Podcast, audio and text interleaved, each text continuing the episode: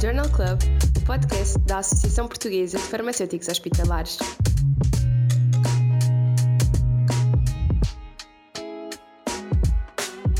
Boa tarde. A Associação Portuguesa de Farmacêuticos Hospitalares uh, iniciou um conjunto de episódios podcast uh, com. Uh, uma vez que estamos no final do mês de fevereiro e se aproxima o dia 28, que é considerado o dia em que se assinala o Dia Mundial das Doenças Raras, iniciamos hoje então o podcast com o Sr. Professor uh, Dr. Luís Pereira da Almeida, que é professor associado da Faculdade de Farmácia da Universidade de Coimbra e investigador principal do Centro de Neurociências e Biologia Celular da mesma universidade.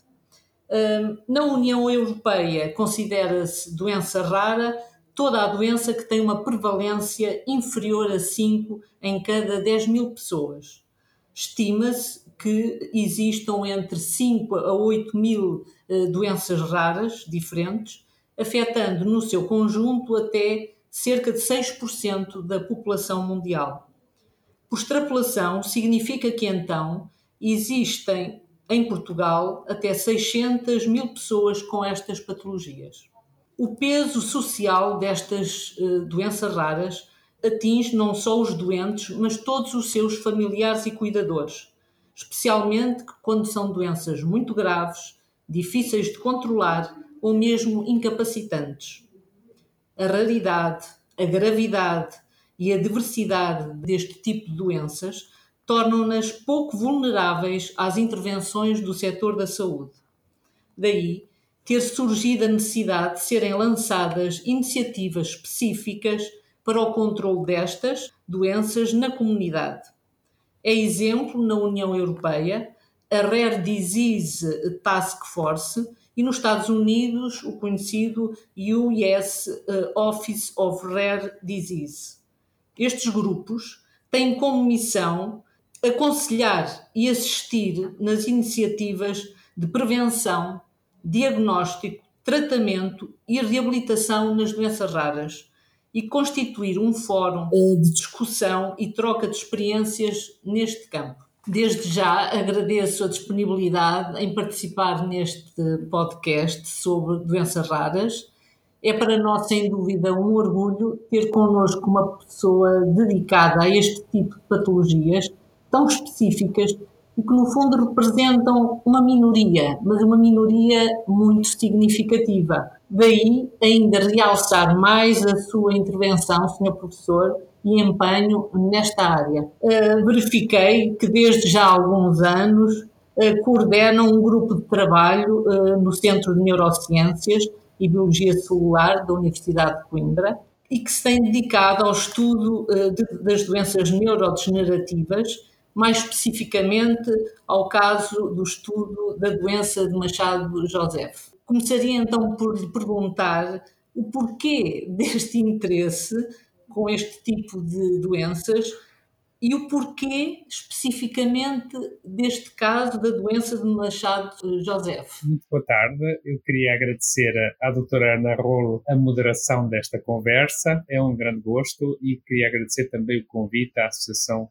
Portuguesa de Farmacêuticos Hospitalares. É uma honra estar aqui convosco. Pronto, eu de facto tenho vindo a, a, estudar, eu e o meu grupo, a doença de Machado Joseph e assim como outras doenças uh, do cérebro. Mas as doenças raras são doenças que, como a doutora Ana Rolo disse muito bem, globalmente acabam por afetar um número de pessoas muito elevado, ou seja, o número de doentes em cada doença de facto é reduzido, mas globalmente acabam por ter uma expressão grande, uma prevalência elevada e, portanto, são um problema para a sociedade, para os doentes e para os seus familiares, e, e, são doenças que causam enorme sofrimento e para as quais, numa grande parte dos casos, não existe ainda um tratamento. No entanto, muitas destas doenças são doenças também genéticas, e isso, de certa forma, é uma oportunidade em termos de tratamento, porque à medida que se vai conhecendo a causa destas doenças, a causa genética, existe a possibilidade de nós utilizarmos intervenções dirigidas quer ao gene que está alterado, quer ao mecanismo da doença, que nos permitam modificar a produção da doença. O facto destas doenças estarem associadas em muitos casos a um único gene, como é o caso da doença de Machado-Joseph, que está associada ao gene que codifica para uma proteína chamada ataxina 3, de certa forma facilita o, o tratamento, como eu estava a dizer, e a compreensão da doença, ou seja, um único gene, teoricamente nós podemos intervir de forma mais simples do que doenças uh, multifatoriais, como são as doenças de Alzheimer ou a doença de Parkinson. No nosso caso, eu interessei pela doença de Machado-Joseph, porque é uma doença que tem uma prevalência elevada em Portugal, em certas regiões do nosso país, sobretudo uh, nos Açores e em particular na Ilha das Flores, onde atinge a prevalência mais alta a nível mundial. É uma doença uh, neurodegenerativa que causa grande sofrimento aos doentes que acabam por ter dificuldade na marcha e na articulação de, da fala, acabam por ficar numa cadeira de rodas, não é? E, e, portanto, a doença vai sendo progressiva e vai causando uma perda de capacidade do controle dos movimentos dos doentes. E, portanto, isso é, é terrível para os doentes e para as suas famílias. Nós achamos que fazia sentido estudarmos uma doença que tinha uma particular expressão em Portugal e uma doença que uh, tem uma, uma causa genética uh, já uh, identificada, ou seja, nós sabemos qual é o gene que está mutado e este é um tipo de mutação específico, é uma repetição do trinucleótido CAG que quando excede um determinado valor acaba por levar a que seja produzida uma proteína, a taxina 3 mutada, que vai ter tendência para agregar no cérebro dos doentes e que vai levar à degenerescência em certas regiões, em particular em regiões do cérebro que estão ligadas ao controle dos movimentos. E, portanto, por tudo e isso... E surge igualmente tanto em homem como mulher, é igualmente a, exatamente, a percentagem. Exatamente, exatamente. Ou seja, em qualquer faixa etária ou mais. É, é um, eh, pronto, as doenças faz parte do, do conjunto das doenças de poliglutaminas, em que se inclui também a doença de Huntington e outras uh, ataxias espinocerebelosas, porque a doença de Machado-Joseph também tem o nome de ataxia espinocerebelosa do tipo 3. Um, ou SK3, mas há outras uh, ataxias espinocerebelosas, SK1, SK7, etc. Um, e, portanto, estas, este conjunto de doenças que é causado pelo mesmo tipo de mutação, a expansão do trinucleótido CAG, um, são designadas vulgarmente por doenças de poliglutaminas, porque o trinucleótido CAG codifica para um aminoácido que é a glutamina. E em todas estas doenças o que vai acontecer é que vamos ter uma cadeia de glutaminas excessivamente longa, o que vai conferir a estas proteínas uh, que são produzidas nas diferentes doenças uh, características especiais em termos de uma tendência para agregarem e para causarem neurodegenerescência em diferentes regiões do cérebro, mas em muitos casos no cerebelo. Por outro lado, então, neste, neste tipo de doença, como o Sr. Professor já disse, é uma doença hereditária e incurável, não é? Portanto, todo o grupo que trabalha consigo, no fundo, tem hum, caminhado no sentido de encontrar alguma uh, medicação, alguma terapêutica para minimizar a progressão da doença. Será isso? É esse o nosso objetivo, exatamente. O nosso objetivo, mais do que os os sintomas, uh, isso também é um aspecto que é importante a realçar, é que para estas doenças não existem uh, terapias que permitam modificar a progressão da doença, mas existem terapias que minimizam os sintomas, não é? E, portanto, uh, os doentes devem procurar, uh, digamos, o apoio para terem acesso à, à terapia que permita minimizar os sintomas. Agora, o que ainda não existe é, são medicamentos que permitam modificar a produção da doença, parar a produção da doença. E é isso que nós temos dedicado a, a investigar, uh, formas de tentarmos interromper a produção uh, da doença de Machado-Joseph.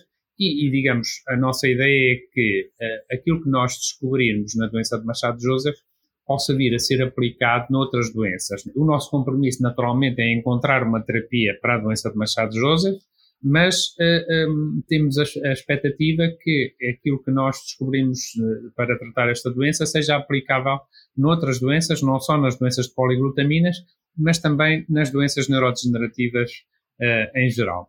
E, e, eu aqui também queria dar uma nota relativamente a esta questão das doenças raras, porque às vezes isto é um bocadinho controverso, não é? Isto tem uma, digamos, há, há órgãos de decisão a nível político que fazem uh, opções em termos de investimento mais nas doenças raras ou mais nas doenças mais prevalentes.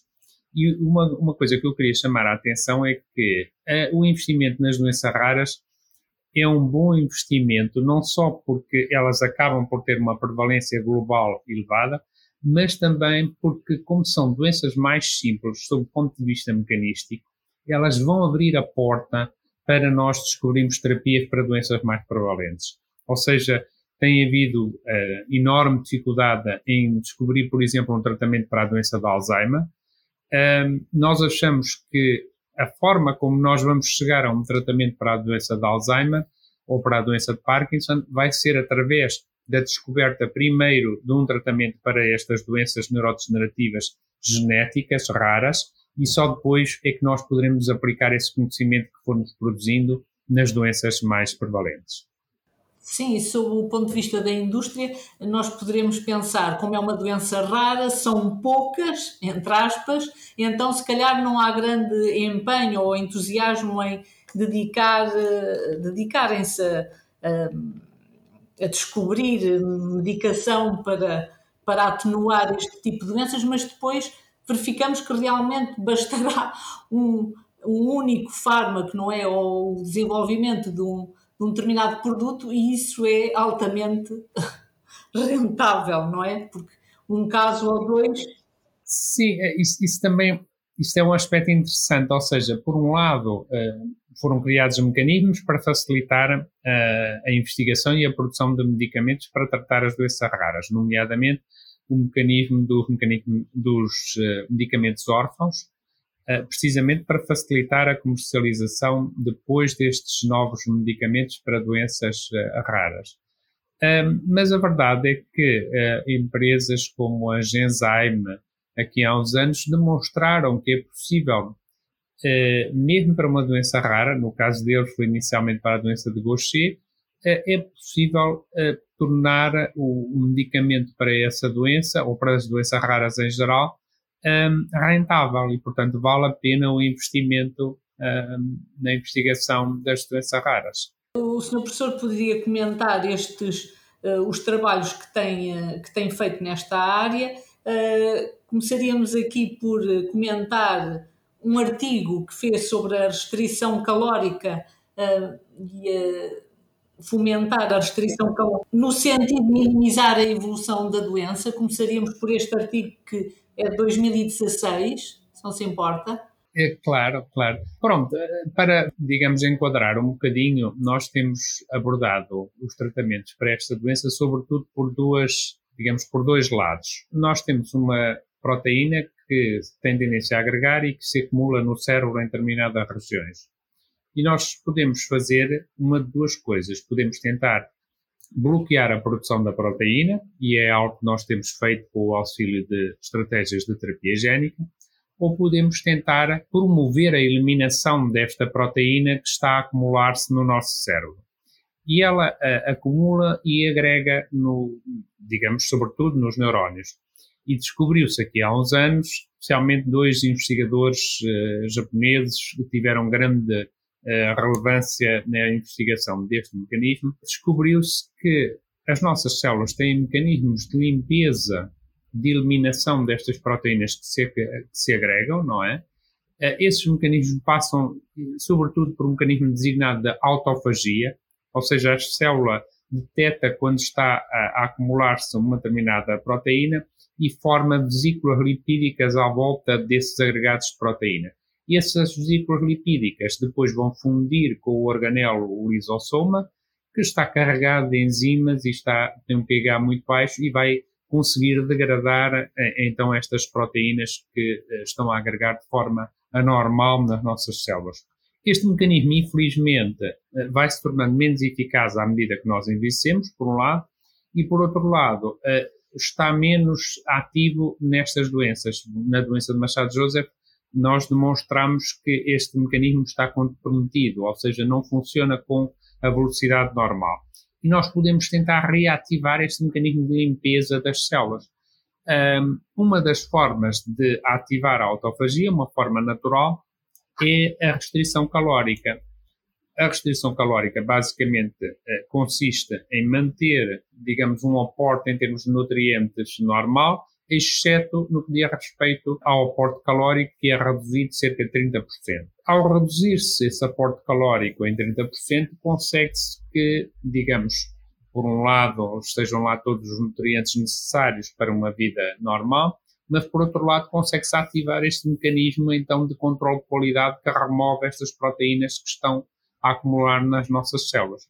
Nós demonstramos, quando submetemos os animais eh, modelo desta doença, animais transgénicos que no fundo sobreexpressam esta proteína ataxina 3, que eh, se conseguia reativar este mecanismo e que os animais não só se verificava uma redução da, da acumulação da proteína, mas também que os animais tinham uma melhoria da performance motora muito robusta. Ou seja, só para uh, termos uma ideia, um animal transgénico para esta doença normalmente só se aguenta numa roda em movimento cerca de 20 segundos. E quando é tratado por a restrição calórica, ele é capaz de se um, equilibrar durante perto de 180 segundos. Portanto, há um efeito muito robusto da, da ativação, digamos, da autofagia por via da restrição calórica.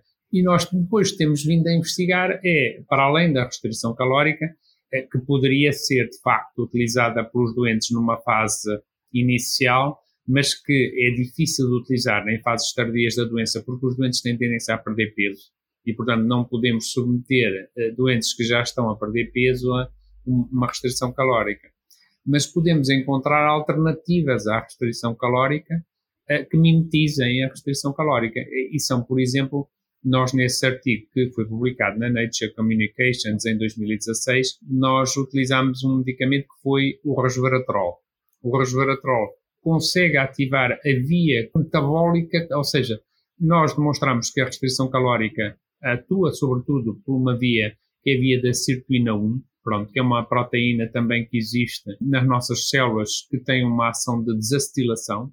E nós vimos foi que era possível, de facto, reativar essa proteína através da administração do resveratrol, que tinha um efeito, de certa forma, semelhante à restrição calórica. Portanto, um potencial terapêutico, não é, no tratamento de, desta doença, não é? Exatamente. Embora seja um fármaco difícil, não é? Porque é um fármaco que tem problemas de biodisponibilidade e, e portanto, não tem sido fácil de uh, transformá-lo num medicamento. Mas nós temos explorado outras estratégias para, uh, digamos, conseguirmos reativar a autofagia e é isso que está, uh, digamos, patente nos, nos, outros artigos que eu também disponibilizei.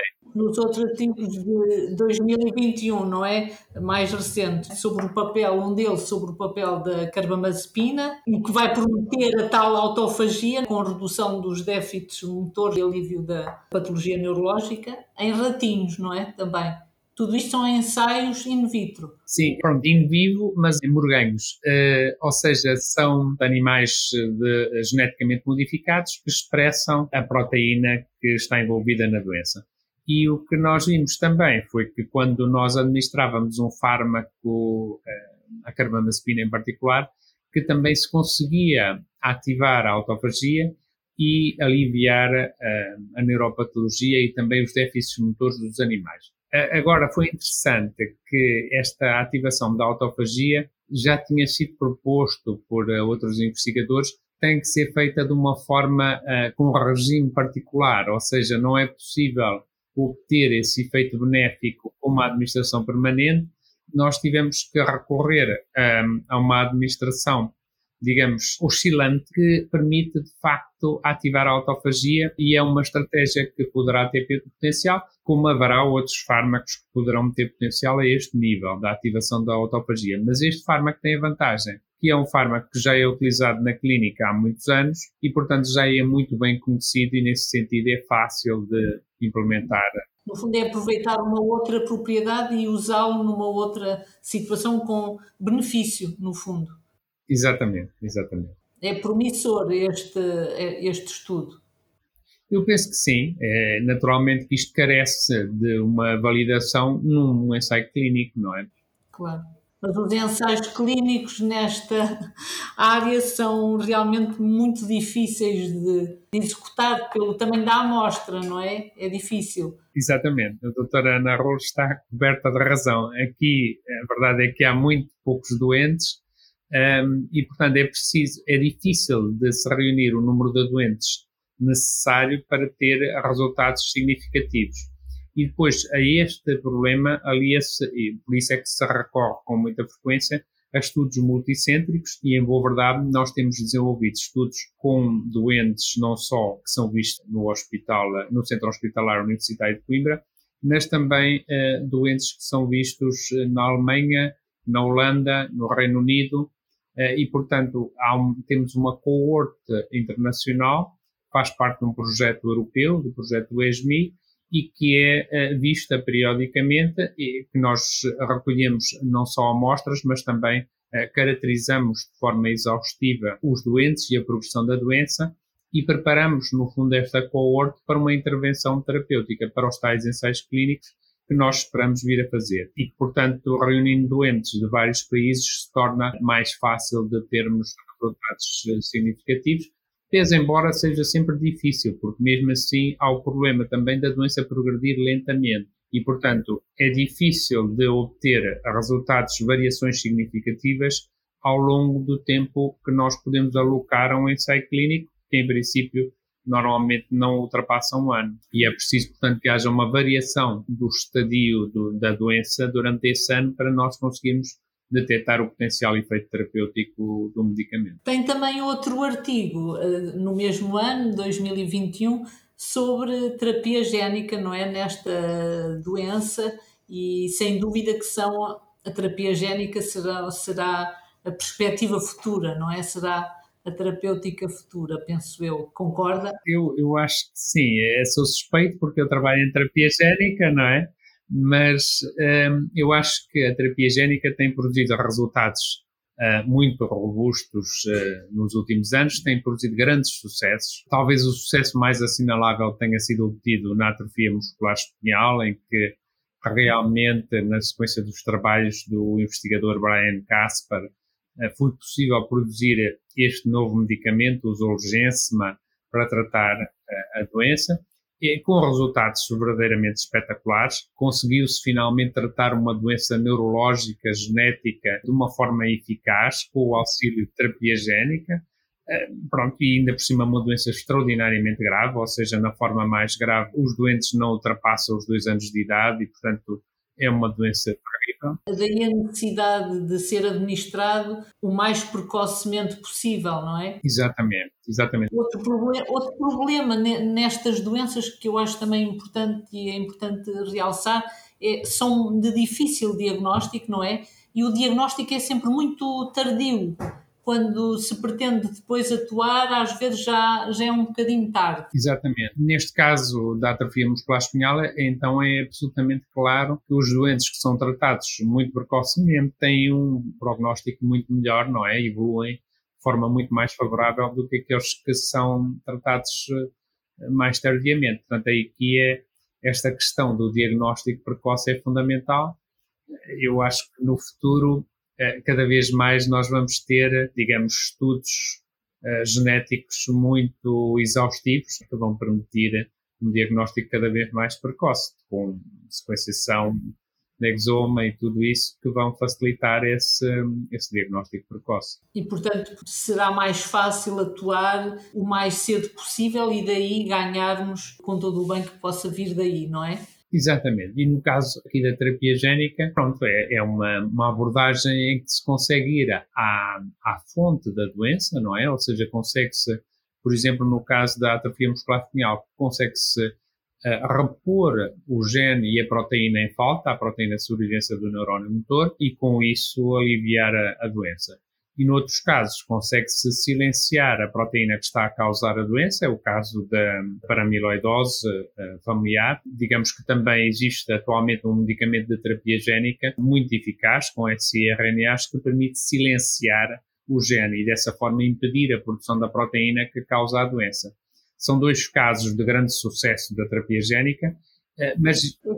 Neste caso, acho importante terem, as pessoas terem noção de que realmente são doenças bastante graves e não estamos a falar aqui de grandes uh, vitórias, entre aspas, só que o facto de ter uma criança, um bebê que está uh, deitado e o facto de conseguir-se após esta terapêutica, conseguir que a criança se sente ou que segura a cabeça, eu acho que são vitórias, não é? Para uns pais que têm uma criança assim, são, parecem coisas muito pequenas, mas que fazem toda a diferença, não é?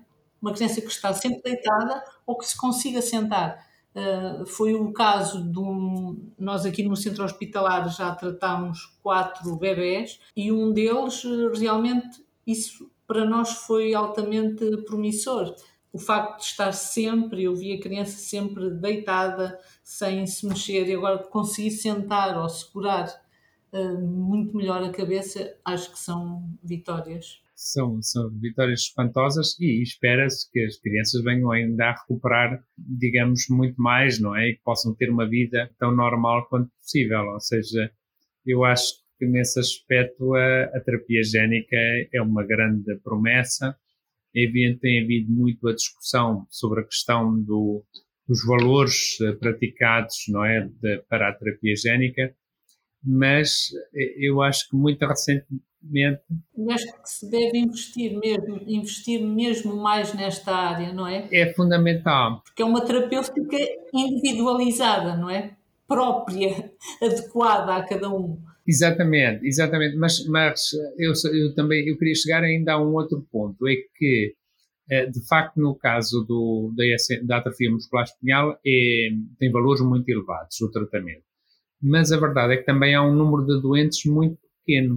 Uh, e, portanto, à medida que for havendo mais doentes a ser tratados por esta abordagem da terapia génica, os preços vão descer.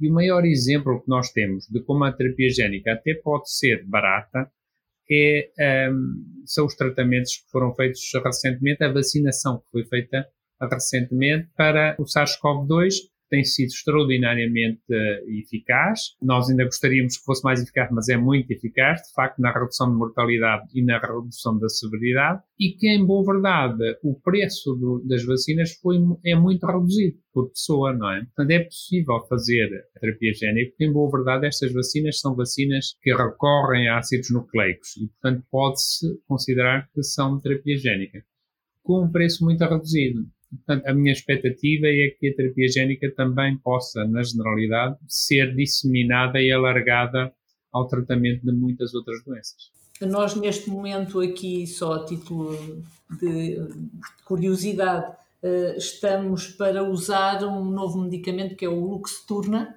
Já ouviu falar? Para a amaurose de Leber, para tratar, de facto, uma doença que causa a cegueira. Exatamente. Estamos em reuniões para brevemente usarmos também o Luxturna. Portanto, será mesmo a terapêutica do futuro e é isso que esta terapia génica poderá trazer de inovador nestas eh, doenças eh, raras. É um caso de sucesso também. O Luxturna é um caso de grande sucesso foi produzido, foi, foi desenvolvido por uma investigadora que ganhou, aliás, foi premiada com o prémio Champalimau, Jean Bennett. Um, foi uh, desenvolvido no, no, Children's Hospital Philadelphia, em Filadélfia, e, e, de facto uh, os resultados foram espetaculares, ou seja, uma criança que já estava a perder a visão conseguiu recuperar a visão e impedir a progressão da doença e a partir daí foi testado já em muitas crianças com, com sucesso assinalável.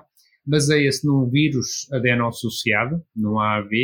Esse vírus adeno-associado codifica para o gene que está uh, feituoso, um, ehm, para o RPS65, e introduz uma cópia normal no olho e, portanto, consegue-se na retina e consegue evitar a, a degenerescência e a progressão para a cegueira dos doentes. Portanto, os resultados são espetaculares é um dos casos de sucesso também da terapia génica. Portanto, são estas as perspectivas futuras neste, neste campo, não acha?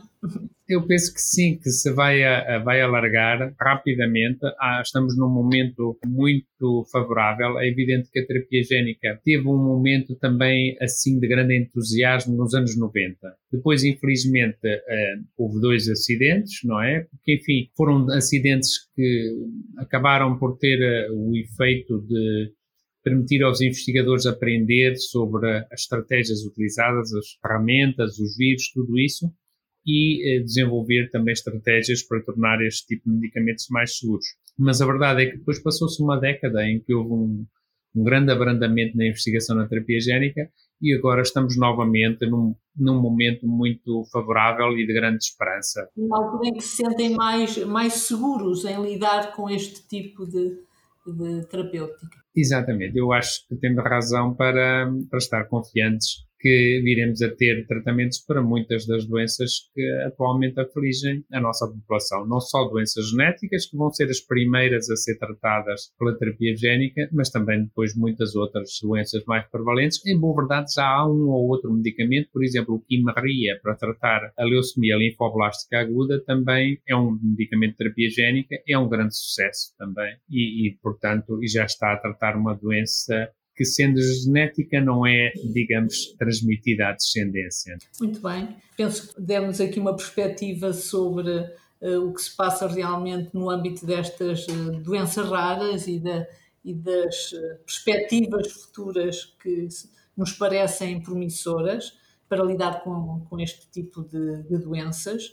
Só queria dizer que para finalizar, e se o professor concordar, que existe um programa nacional para as doenças raras desde julho de 2008 e que realmente as doenças raras apresentam um problema para a saúde, é um problema de saúde particular em que há necessidade permanente, eu penso que isto é fundamental, de aprender, descobrir e reconhecer a exceção no sentido de progredir para um melhor conhecimento deste tipo de, de doenças e das suas complicações. É importante a existência de centros de referência onde trabalham equipas, pessoas que estão mais vocacionadas para estas áreas, de modo a facilitar até o, o dito diagnóstico, que seja mais precoce possível, de modo a atuar com melhores resultados. Eu acho que a existência e a criação destes centros de referência e dos centros de tratamento de proximidade ligados aos centros de referência